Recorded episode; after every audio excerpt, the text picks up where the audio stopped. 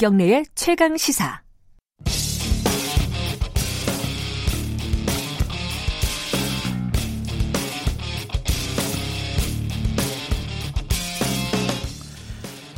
김경래 최강시사 3부 시작하겠습니다. 오늘의 창을 통해 여러분은 역사 이야기, 역사 카페 시간입니다. 내일 4월 11일은요, 대한민국 임시정부 수립 기념일입니다. 아, 생각해보니까 작년까지만 해도 4월 13일이었는데 4월 11일로 옮겼네요. 이것도 한번 여쭤봐야 될 것 같아요. 자세한 내용을. 아, 임시정부는 사실 우리 헌법에 나오는 어, 대한민국의 정통성을 어, 얘기하는 그런 정부죠. 1919년에 수립이 됐고요. 27년 동안 상해에서 중경까지 이동하면서 독립운동을 지속해 왔습니다. 아, 100주년을 맞이한 임시정부를 바라보는 현재의 시각 박태균 서울대 국제대학원 교수님과 함께 얘기 나눠보겠습니다. 안녕하세요. 네, 안녕하세요. 4월 13일에서 11일로 옮긴 거 보도는 많이 됐는데 간단하게 네. 이야기하면 왜 옮긴 거죠, 이게?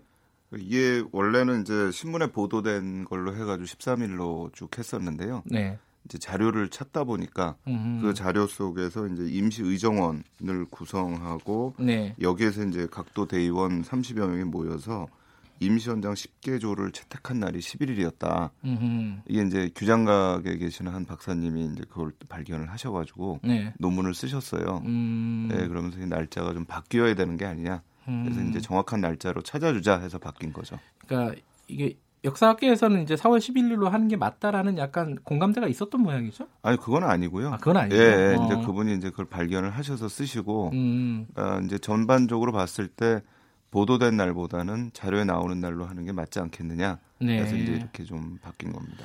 네. 요번에 올해 이제 달력을 보면 13일로 적혀 있는 달력들이 꽤 많아요. 네, 네, 네. 네 그래야 좀 헷갈리더라고요. 네. 네.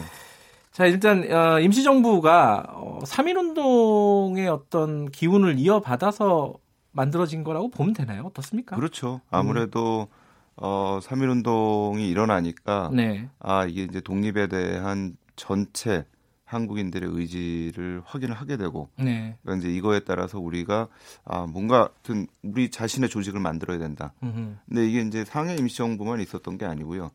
뭐 이 러시아 쪽에서도 하나 만들어지고 아하. 또 서울에서도 한성 정부라고 해가지고 네. 이름을 해서 이렇게 한 세 개 정도가 만들어집니다. 음흠. 근데 이게 이제 나중에 통합이 되는 거죠. 네. 이제 상해 임시정부로 가는 건데 그러니까 그만큼 어, 3.1 운동의 열기를 가지고 우리가 무언가를 해야 되겠다라는 의지가 굉장히 강했고 네. 그걸 이제 당시에 이제 정치인들 지도자들 어, 이런 분들이 아, 임시정부라는 형태로 이걸 모아야 되겠다. 라고 이제 뜻이 일치됐다고 보면 될 것 같습니다.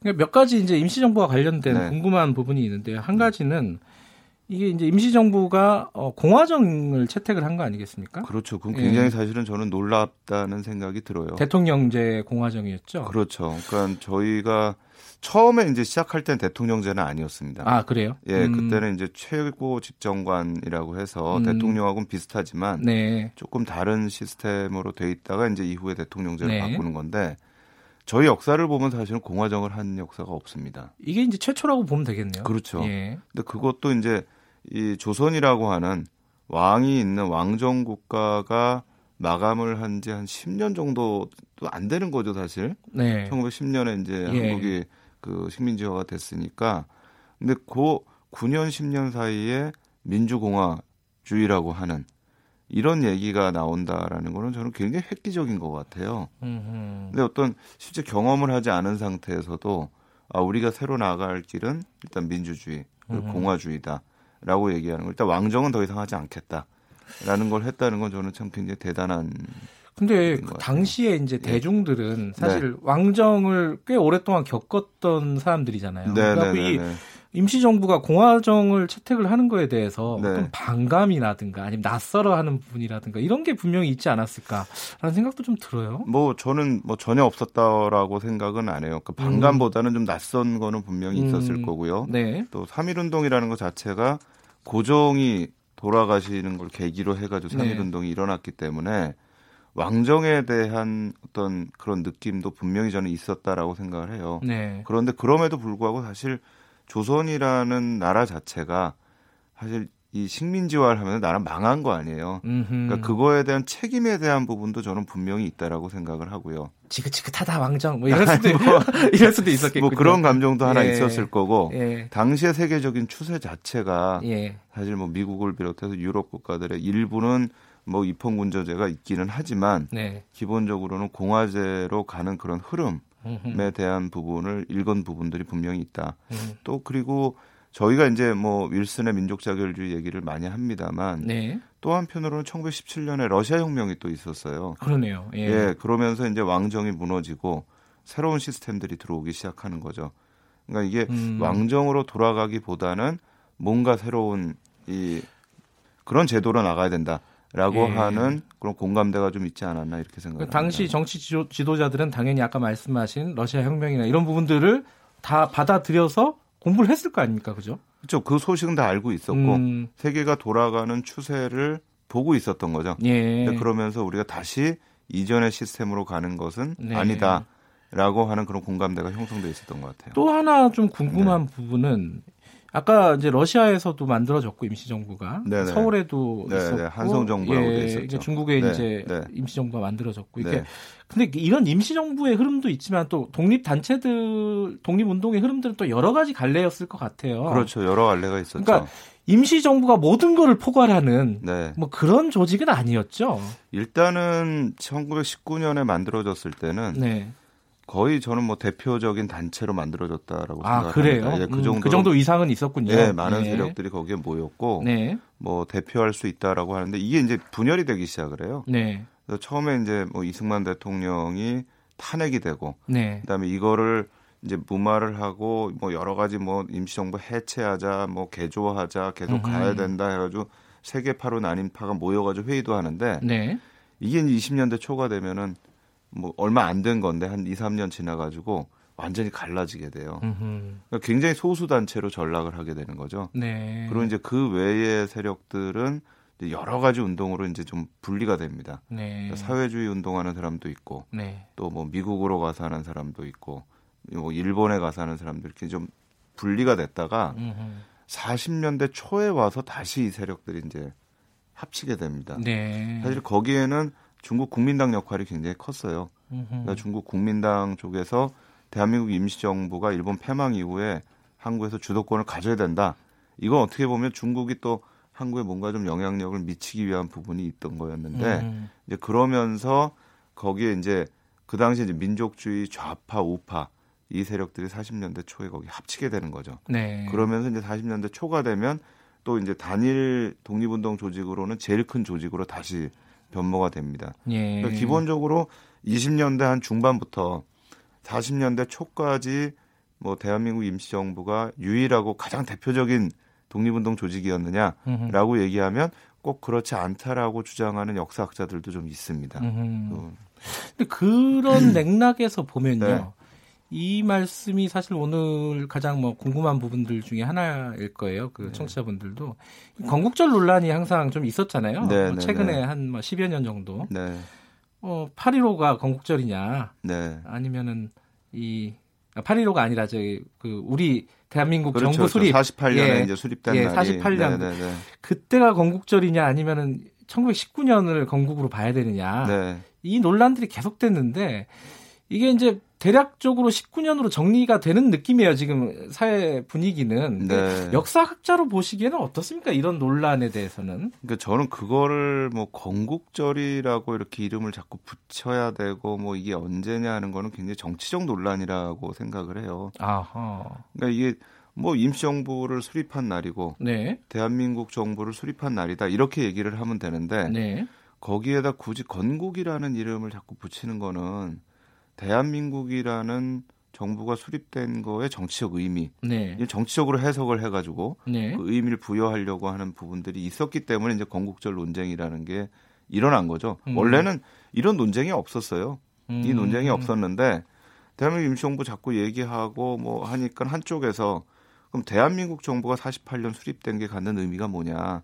이게 건국절이 아니냐 이제 이 얘기를 하고 나온 거죠. 음. 근데 사실은 대한민국 정부가 수립된 것도 굉장히 저희한테 중요한 의미가 있어요. 처음으로 이제 보통 선거에 의해서 정부가 수립된 거죠. 네. 그러나 사실 그 시점에서는 우리가 온전하게 통일 정부를 수립하지 못한 상황이거든요. 네. 그러니까 그걸 가지고 그럼 우리가 어떻게 평가할 거냐 평가가 나뉘는 건데 네. 이렇게 평가가 많이고 논란이 되는 시점에서 갑자기 건국절 얘기가 나오니까 이게 정치 논쟁이 어. 돼버린 거예요. 네. 사실 역사학계 쪽에서는 일반적으로 건국절이라고 하는 이름을 가지고 논쟁하는 거는 굉장히 잘못됐다라는 아. 게 이제 일반적인 거고 그거는 굉장히 정치적 의도를 가지고 있다. 음. 또 이제 건국이라는 거는 저희가 이제 예, 이 영어로 얘기하면 네이션 빌딩이라고 얘기를 합니다. 네. 국가 만드는 거죠. 예. 근데 지금 전 세계적인 연구의 추세는 건국이라고 하는 네이션 빌딩은 정부를 수립된 순간에 확정되는 게 아니다. 아하. 이건 정부가 수립되고 계속 이 건국 과정은 지금까지도 계속된다. 왜냐하면 이 나라를 만든다라는 건 뭐냐면 그 나라 안에 있는 국민들이 이 나라가 내 나라고 내가 이 나라의 국민이다라는 생각을 가져야 되는 그 정체성의 네. 문제라는 거죠. 그러니까 이런 문제를 계속해서 이건 만들어가는 과정이기 때문에 네. 건국이라는 거는 나라를 세운 나라의 문제가 아니고 네. 세우 뭐 나, 정부가 수립이 되고 지금까지 계속되는 과정들 네. 이건 계속 건국의 과정이다라고 보는 게 학계에서의 지금 추사, 아주 기본적인 추세라고 볼 수가 있습니다. 그러니까 뭐그 상해 임시정부를 네. 어떻게 평가할지 그리고 네. 1948년 대한민국 단독 정부 네. 그걸 어떻게 평가할지 지점들은 있지만 네. 어디가 건국절인지 몇 월 며칠이 건국절인지 이런 논란은 정치적이다 사실. 그렇죠 정치적이고 굉장히 음. 오래된 뭐 아주 좀 오래된 패러다임이라고 할까요? 예. 예컨대 이런 게 있었어요. 세월호 사건 일어나고 네. 얼마 있어가지고 제가 기억하기에 아마 피해자분의 네. 어떤 그 가족분이었던 것 같아요. 그분이 그런 인터뷰를 했어요. 저는 더 이상 대한민국의 국민이 아닙니다. 그런 그런 생각을 가졌던 분들이 꽤 있었죠 네, 그 당시에 네, 예. 이 나라를 떠나겠습니다. 예. 뭐 이런 식의 인터뷰를 하셨는데 사실 그거는 건국에 실패한 거거든요. 건국 과정에. 아하. 왜냐하면 국민의 구성원으로 하여금 내가 이 나라 국민이다라고 하는 정체성을 안 갖도록 했던 음. 그러니까 요 과정들을 저희가 궁극으로 봐야지 네. 날짜를 가지고 논쟁하는 방식은 정말 오래된 패러다임의 한편에서 보면 그런 측면도 있었던 것 같아요. 이게 이제 1900 어, 10년대 초반 이때 굉장히 뜨거웠어요. 건국절 논란이. 네네네. 그게 이제 이승만 대통령을 건국의 아버지라고 이름을 붙이고 싶어 하는 사람들이 꽤 있었어요, 당시에. 사실 그 부분도 하나 있었고요. 예. 또 하나는 이제 김구에 대한 문제가 또 있습니다. 음... 그러니까 김구가 이제 대한민국 임시정부 하면은 사실 제일 중요한 지도자 김구잖아요. 네. 처음부터 끝까지 임시정부를 지켰고 네. 뭐 해방 이후에도 미군 정화에서 들어와서 또 임시정부를 계속 지킨 분이니까. 네. 근데 이제 일각에서 이제 문제 제기를 한 거예요. 김구가 대한민국 정부에 공헌한 게 뭐냐. 아하. 48년 5월 10일 날 선거에도 참여를 안 했고. 네. 오히려 그 직전에 평양에 가가지고 김일성, 김도봉 만나가지고 남북 협상하고 그게 오히려 북한 정부에 이용당하고 네. 근데 그런 대한민국 정부의 공헌이 없는 사람 왜 우리가 존경해야 되는 이런 얘기가 이제 어디 나, 나온 거예요. 네. 사실 KBS도 관련이 있어요 거기에는. 그런데 네. 이 얘기가 나오면서 아이 대한민국 정부의 의미를 그럼 우리 다시 한번 수립을 해야 정립해야 된다. 음. 굉장히 정치적인 겁니다 이 문제는. 음흠. 사실은 김구라고 하는 분이 민족 독립을 위해서 평생 싸운 거 누구도 사실 부인하지 못하는 네. 문제고요. 네. 또 이분이 평양을 간 것도 이분이 가기 전에 그 얘기를 해요. 우리가 분단이 되고 분단 정부 수립되면 동족 상잔의 비극이 올 거다. 음. 한국 전쟁 예측하신 분이에요. 네. 이제 이런 분에 대해서 그러면 대한민국 정부 수립에 참여 안 했으니까 음. 이 사람을 존경하는 건 문제가 있다.